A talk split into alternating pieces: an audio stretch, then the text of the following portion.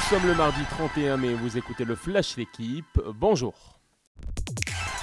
Légende nocturne, Roland Garros s'apprête à vivre aujourd'hui une soirée inoubliable. Raphaël Nadal affronte Novak Djokovic pour une place en demi-finale. Décryptage en ouverture du quotidien.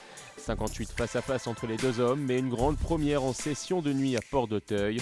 Nadal redoute une terre battue plus humide. Djokovic, tenant du titre, redoute davantage l'aura de son adversaire, vainqueur 13 fois à Paris.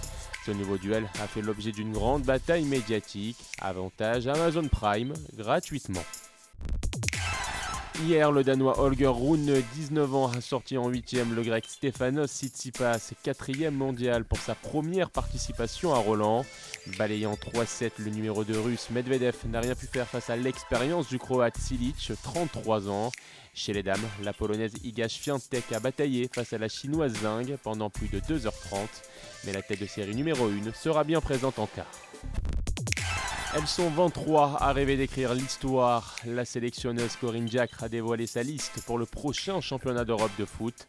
Une liste marquée par l'absence d'Amandine Henry, pièce maîtresse de l'Olympique lyonnais, champion de France et d'Europe cette saison. Les Bleus pourront toutefois compter sur sa star, Marie-Antoinette Catoto, absente en 2019 pour la Coupe du Monde. La Parisienne a depuis inscrit en sélection 23 buts en 24 matchs disputés. Début de l'Euro le 6 juillet en Angleterre. Il est l'un des coureurs les plus rapides du monde et il est français. Arnaud Desmar a encore démontré toute sa puissance sur le dernier Tour d'Italie. Analyse ce mardi en page 22-23 du journal. Le Boésien est revenu sur ses trois succès cette année sur le Giro, 8 depuis le début de sa carrière, un énième record pour le tricolore.